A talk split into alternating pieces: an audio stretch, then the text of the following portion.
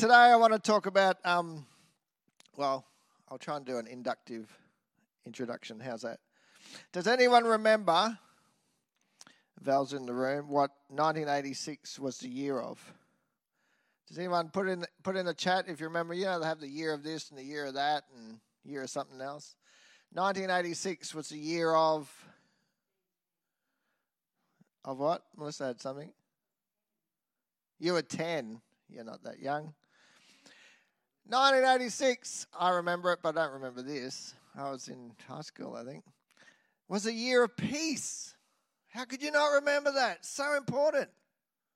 A lot of other people didn't remember it, evidently, even in that year, because I'm not sure how successful it was. Because here's some of the news headlines from 1986 May 14, violence spreads in Sri Lanka, 150 people killed. May 19, Muslims battle in the West Beirut, October 1st, Israel attacks the PLO base, 60 people killed.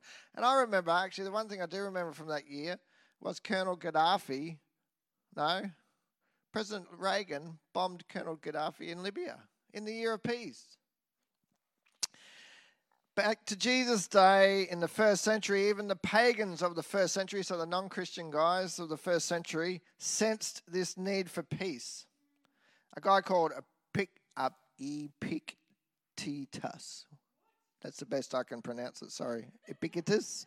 Anyway, some guy back then, first century pagan writer he was, he expressed this While the emperor may give peace from war and land and sea, he is unable to give peace from passion, grief, and envy. He cannot give peace of heart for which many yearn for more than even outward peace.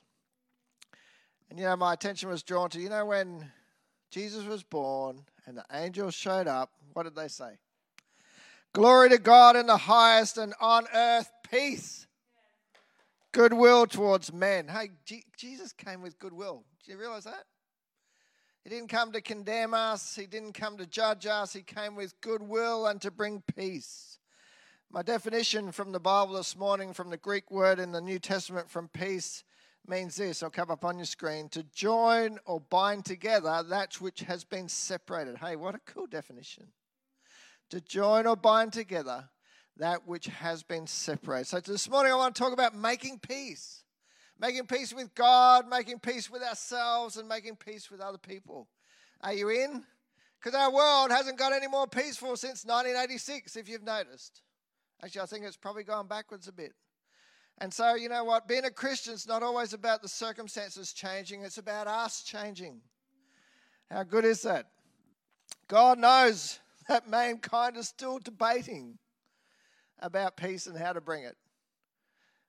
But God also knows that only Jesus could bring peace, and so he did. Because he knows for peace to come, that Jesus had to come first. So, my first point this morning is Jesus' surrender. So Jesus' surrender to the Father's will means that I can have peace. In other words, He made it possible. It was impossible for me to have peace before Jesus came. And our verse for this is in Colossians 1 19 and 20, and it says this For God was pleased to have all His fullness dwell in Him, talking about Jesus, and through Him to reconcile to Himself all things, whether things on earth or things in heaven, by making peace through His blood shed on the cross. In Alpha this week, last Wednesday, we are talking about why the cross. What was so important about the cross? Well, I just wanted to focus in on one thing that happened for us and is available for us because Jesus died on the cross. And it was this very thing here by making peace. He made peace, made it possible for us to have peace with God, peace with ourselves, and peace with others because of his death on the cross.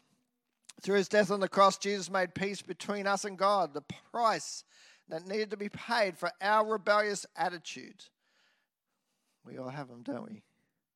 Hey, you know what? Sometimes people just turn off when you say the word sin these days, but I tell you what, we can identify with a rebellious attitude. Just go somewhere where someone tells you what to do. Oh, you're not telling me what to do. Hey, that's why Jesus died. That thing right there. That rebellious attitude. I won't be told. And it caused Jesus, the only way that thing could be fixed was that Jesus come and Jesus die on the cross so that peace could be made, a bridge could be made between us and God. The price that needed to be paid for our rebellious attitude, He paid. He, his death on the cross became the bridge across the divide between us and God. He made it possible for us to connect with God again. Have you ever had something happen for you that you could not have made happen yourself? man, I've had heaps of those things happen. One that came to mind was uh, 1992, many eons ago. Um, I was on the Salvos Discipleship School as a student, and, and as that year progressed, by the end of that year, I just wanted to do ministry. I used to be an electrician.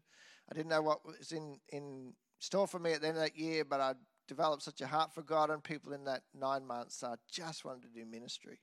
I had no idea how that was going to happen.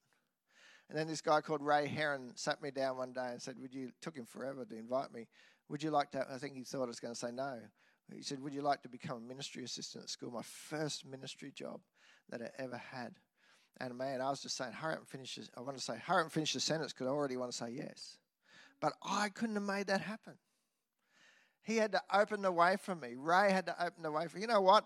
We cannot make peace with God or anyone else or with ourselves.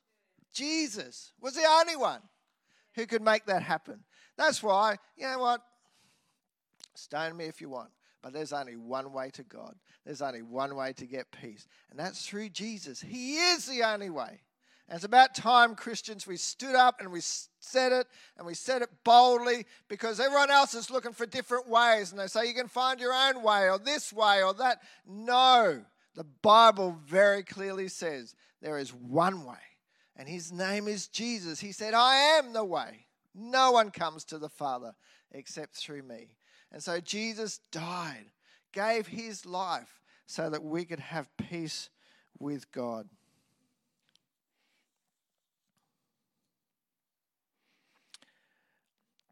Leads me to my second point. Jesus' surrender is awesome. Hey, we love it when other people surrender, but what about my surrender? This is where we get real anxious. My surrender means I can receive that peace.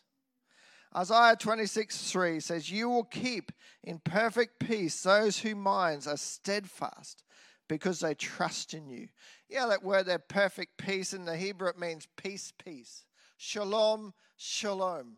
Perfect peace. Not just peace, a double dose of peace. Peace like you'll never find anywhere else whose minds are steadfast. The word here, steadfast, in other translations, is stayed. It means to lean on, to focus on. The word comes from the root to prop, to prop up, has the idea to lean upon or take hold of, establish or uphold. In other places, the same word translated sustained or upheld or being established. Is your mind established on God or on a bunch of other junk? Because when we fill our minds with junk, we wonder why we get anxious. When we focus on the wrong thing, we wonder why we get anxious. But when we focus on God, this is what this verse is saying. You have perfect peace. You have peace, peace. You have shalom, shalom, if your mind is steadfast and stayed on God. Can I ask you these questions? What sustains your mind? What do you lay your mind upon? What upholds your mind?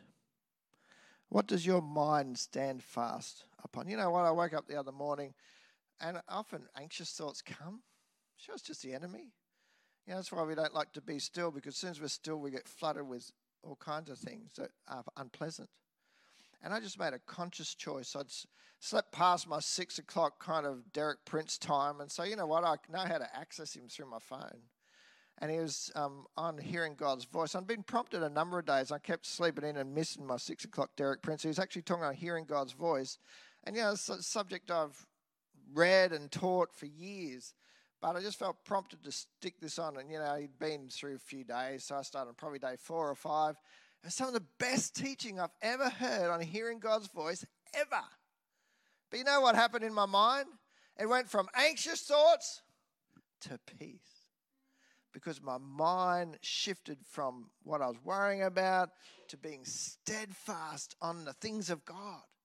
And so, if we can get our mind stuck on and steadfast on the things of God, then we can have peace. The next part of that is because they trust in you. You know why we don't surrender? Because we don't trust. It's that simple. If you trust someone, it's easy to surrender to them. The phrase, because he trusts in you, is another way of expressing the idea of keeping your mind stayed on him.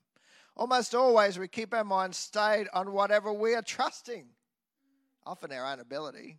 Don't know about you, but my own ability brings me heaps of anxiety. But if I can get my mind off me and unto God, things can change. It's a similar word here in Proverbs 3 5 and 6. You might know the verse Trust in the Lord with all your heart. Lean not on your own understanding. It's the same kind of, it's come from the same word in the Hebrew, the lean not as in stayed. So don't be steadfast on your own understanding. Be steadfast on God's word and who He is. Does that make sense? So Proverbs 3, oh, I've said that. When we trust in the Lord, we do not lean on our own understanding. To lean on the Lord is to trust Him. And I want to just push out this whole focus on God and trusting Him thing, right? Because number one, to give our lives to Him talks about faith, talks about trust. We've got to trust God that He loves us, that Jesus was real, that He actually died, that He rose again, that He can not only save me from my mess here on earth, but He can save me for all eternity. That I can have a peace when I die, that I'll be with Him forever. Hey, that's trust, that's faith. But I want to push it even a little bit further this morning and go, can I trust God that what He says about me is real? Because what I've learned studying psychology is sometimes our biggest problem of not being able to have peace in ourselves is that I'm actually fractured within. You know, coming back to my um, definition of peace, to be joined or bind together that which has been separated. You know what? Sometimes we're separated within ourselves. And I think that's why we don't have peace, because there's a part of us that we're not okay with. Maybe it's how we look, or our personality, or a gift God's given us that we don't want to use. And so we try to suppress it and we try to bury it. And therefore, within ourselves, we become incongruent, which is the opposite of peace. And I believe that if we set our mind on God, not only trust Him for our salvation, but trust His word in regards to who we are and who He's called us to be and who He's making us, we will find those, those fractured parts come together and we'll actually find peace with ourselves. Does that make sense? I actually think that's quite profound. And I think that if we can, you know, if we can just do that, if we can say, Jesus, I agree with you. I agree with you with how you made me look. You know, and I look awesome. I look how you wanted me to look. I agree with you. And here's just a little example. Yeah, you know, I'm getting really excited about getting old because no one's going to judge me for going slow. Because I've been judged my whole life for going slow. You know what? God made me to go slow. And I'm okay with it. I've become okay with it. You know why? Because I can sit with people for hours and listen and minister and bring the love of God. And that's how God wired me to be. How dare anyone judge that? And so, the same for you, that very thing that people judge about you is possibly why God has made you to bring change to this world. How dare people judge that? And it's time, friends, that we made peace with who God made us to be, how He made us look, who He made us to be, our personality, our giftings. God made you a specific way not to be like anybody else. You know what? The world tells you we all have to be the same. What a lot of rubbish. God made us to be different, God made us to be unique. And it's time, friends, it's time we made peace with that. So that the judgments of other people just are like water off a duck's back. It's really interesting, you know. The, you know what keeps the water off a duck's back? Oil in its feathers. Friends, it's about time we had a bit of oil of the Holy Spirit, revelation of the Word of God that makes judgments like water off a duck's back. Get some oil, friends. Get some revelation of God's word about who you are. Whether it's Psalm 139, whether it's some, you know, I love the story of David. It resonates with who I am, that he had a heart after God, you know, and work out who you are in God and who He's called you to be. And make peace with yourself, not just by becoming a Christian and in relationship with God, but by accepting um, who you are when we become a Christian, that we become sons and daughters of the King and making peace with ourselves. Because my third point is my surrender means I can live out that peace. You know what? If I'm not at peace with myself, I'm not going to be at peace with other people. Because you know what I find? People that aren't at peace with themselves always looking for a fight. They're always looking for a fight because there's turmoil within. And Jesus said, from the overflow of the heart, the mouth speaks. There's going to be turmoil without. Does that make sense? So when we make peace with God, when we make peace with ourselves, we've got a much better chance of making peace with others. My verse here, and this verse actually can go over the whole message today, but it, I want to draw it out specifically for this point. 1 Peter 3.11, I'm speaking from the Amplified Version. Let him turn away. This is um, Peter talking about how to live a Christian life in the midst of suffering, mind you. Um, let him turn away from wickedness and shun it, and let him do right. Let him search for peace, harmony, undisturbedness from fears, agitating passions, and moral conflicts. So, you know, anyway, you get it. And seek it eagerly. Do not merely desire peaceful relationship with God, with your fellow man, and with yourself, but pursue go after them. And I want to draw out that point there. It says, just like I said today, with relations with God, your fellow man, and with yourself what Peter's doing here actually is quoting Psalm 34. This was David actually when he was afflicted. David suffered a lot of affliction, and one of those times he wrote Psalm 34, and he says this in Psalm 34, very similar. This is the NIV translation. Whoever would love life and see good days, you want to love life and see good days? You must keep your tongue from evil and the lips from deceitful speech. You know, one of the best ways to keep peace with other people? Just shut up. Sometimes we just need to shut up. Seriously. And a lot of conflict will just go. A lot of conflict will just go. So it says it there, you know, it says that not my translation might be shut up, but it says here, must keep their tongue from evil. You got some criticism? Keep it to yourself. And their lips from deceitful speech. You know, best way to wreck a relationship, start lying. Best way to fix a relationship, get honest. They must turn from evil and do good. They must seek peace and pursue it. Not just seek it, not just hope it comes, but pursue it.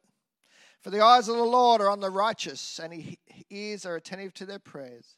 But the face of the Lord is against those who do evil. Sobering, isn't it? For me, this picture and instruction is to repent. Turn from evil. Turn. We turn away from evil and we turn to good. We turn to peace. Not only do we turn away from evil and turn towards peace, we seek it. So instead of doing the wrong thing, I turn around and I seek God and I seek peace and I pursue peace. The word seek means to try and learn where something is or try to find as a searching for what is lost. To try and learn where something is. Do you, ever, do you seek peace? Or you just blame your circumstances that you don't have any. I actually, I actually think a lot of us don't seek peace. We actually have to seek it. We have to learn where it is and how to find it. The word pursue means speaks of an intensity of effort. There you go. That's convicting, isn't it? An intensity of effort. It's not passive, it's active. We've got to pursue peace leading to a, pers- a pers- um, to pursue things with earnestness and diligence in order to lay hold of it. To seek and pursue peace means I seek to have peace with God in every area of my life peace with God, peace with myself, and peace with others. As I said, it's not active, it's sorry, it's not passive, it's active. It means I need to do something. Know what I've learned lately that if I get triggered by someone's behavior, there's a possibility it's because I'm trying to change them, not accepting them. I want you just to think about that for a minute. When's the last time someone pushed your buttons? I have a theory these days, and I'm not sure it's just my theory, that um, if someone pushes our buttons because we haven't accepted them for who they are, and we want them to change, you know what? You can't change anyone. So why don't you just accept them for who they are? And you might find they don't push their buttons anymore. See, what's the opposite of surrender? Control. What's control cause? Anxiety. See, I think there's a vicious circle that fear creates control, and control creates anxiety or creates fear. And we just need this spiral of control and fear and control and fear. And so then we surrender. What do we get? Oh, peace. See, and I think we need to surrender sometimes our relationships to God. And say, you know what, God, I'm not going to try and change that person anymore. Because you know what I've always found? Is when I surrender the relationship to God, He changes the person. Because it wasn't my job to change them in the first place. It was my job to show them God's love and God's acceptance. And often, when a person feels loved and acceptance, they let God in and He does all the changing.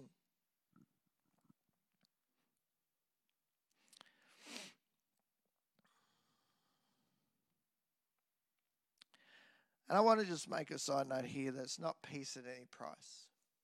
You know, I can love and accept people, but sometimes I need to be distant from them because they're dangerous to me. So I'm not saying, you know, bring everyone in your lounge room and love and accept all their behaviors. Absolutely not. And it's not saying we shouldn't have consequences in our society for people to do the wrong thing. It's not saying that either. What it's just saying that in our personal relationships, particularly with our brothers and sisters in the Lord, that we just um, we love and accept them for who they are. And then that will bring peace into our relationships. And as that peace comes, you know what? There's more likelihood if someone is in the wrong, they will change. The other thing is sometimes we, we, we refuse to accept people just for who they are. It's their personality. They're not actually doing anything right or wrong, they're just different. Instead of trying to change them, we just need to accept them. When I'm at peace with God and at peace with myself, I have a much better chance of being at peace with others. And I always remember you know, what Paul said in Romans when he said, As far as it is up to you, live at peace with all men. You know, some people don't want to live at peace with you. Some people don't want to accept the peace of God and make peace with themselves. And, you know, well, that's okay. But as far as it's up to me, I need to make sure that I'm at peace with God. I'm in a healthy relationship with Jesus. That I'm at peace with myself. That I've come into agreement with God about who I am. And that I at least offer peace and bring peace in all my relationships. You know, I love the story of Jesus as he rode into Jerusalem. You know what? They didn't really have a clue back then, and we probably wouldn't today either. But when Jesus came into Jerusalem, he didn't come on a horse. You know, I think that if they thought about it, they wanted him to come on a horse because a horse represented a king coming to declare war and to bring battle and to try and win a victory. And they wanted Jesus to be a political leader and to over, you know, overthrow the Roman rule. But Jesus came on a donkey. You know what the donkey represents? Two things. One's really interesting. It was just a common animal. Just common. You know, it represents that Jesus came to us at our level. You want to connect with people? Ride a donkey, not a horse. Come on their level and you'll connect with people. The second thing it represented was peace. Jesus came in peace. You know what? Why they didn't ride donkeys into war? They, they say they're stubborn. Actually, not so much stubborn as a, a bit fearful. And, and, so Jesus rode this donkey. He, was, he wasn't coming um, to declare war on us or condemn us. He was coming to bring peace. He was coming in peace. And I believe he still does. He comes to connect with us. He comes in peace. He's, you know what? Jesus is not trying to pick a fight with you. See a lot of people trying to pick a fight with Jesus. Jesus is not trying to pick a fight with you. He comes in peace. He comes to connect. As we saw in the beginning, the definition of peace is to join or bind together that which has been separated. Jesus wants to join and bind together us with God, us with ourselves, and us with our brothers and sisters in the Lord. This morning, if you're separated from God today, Jesus died so that through him you could become reconnected to God. If you're separated from yourself today, if you don't know who you are, Jesus died so that in relationship with him you can discover who he has made you and called you to be. If you are separated from people today, Jesus died so that you can, at very least, do your part as far as it is up to you to live at peace with all men. Let's reflect on these things that have been discussed this morning um, as we just meditate on the on the song that's about to play. And um, I just pray, Holy Spirit, speak to us in the areas that we need to be spoken to. And may we hear you this morning as we spend some time in reflection.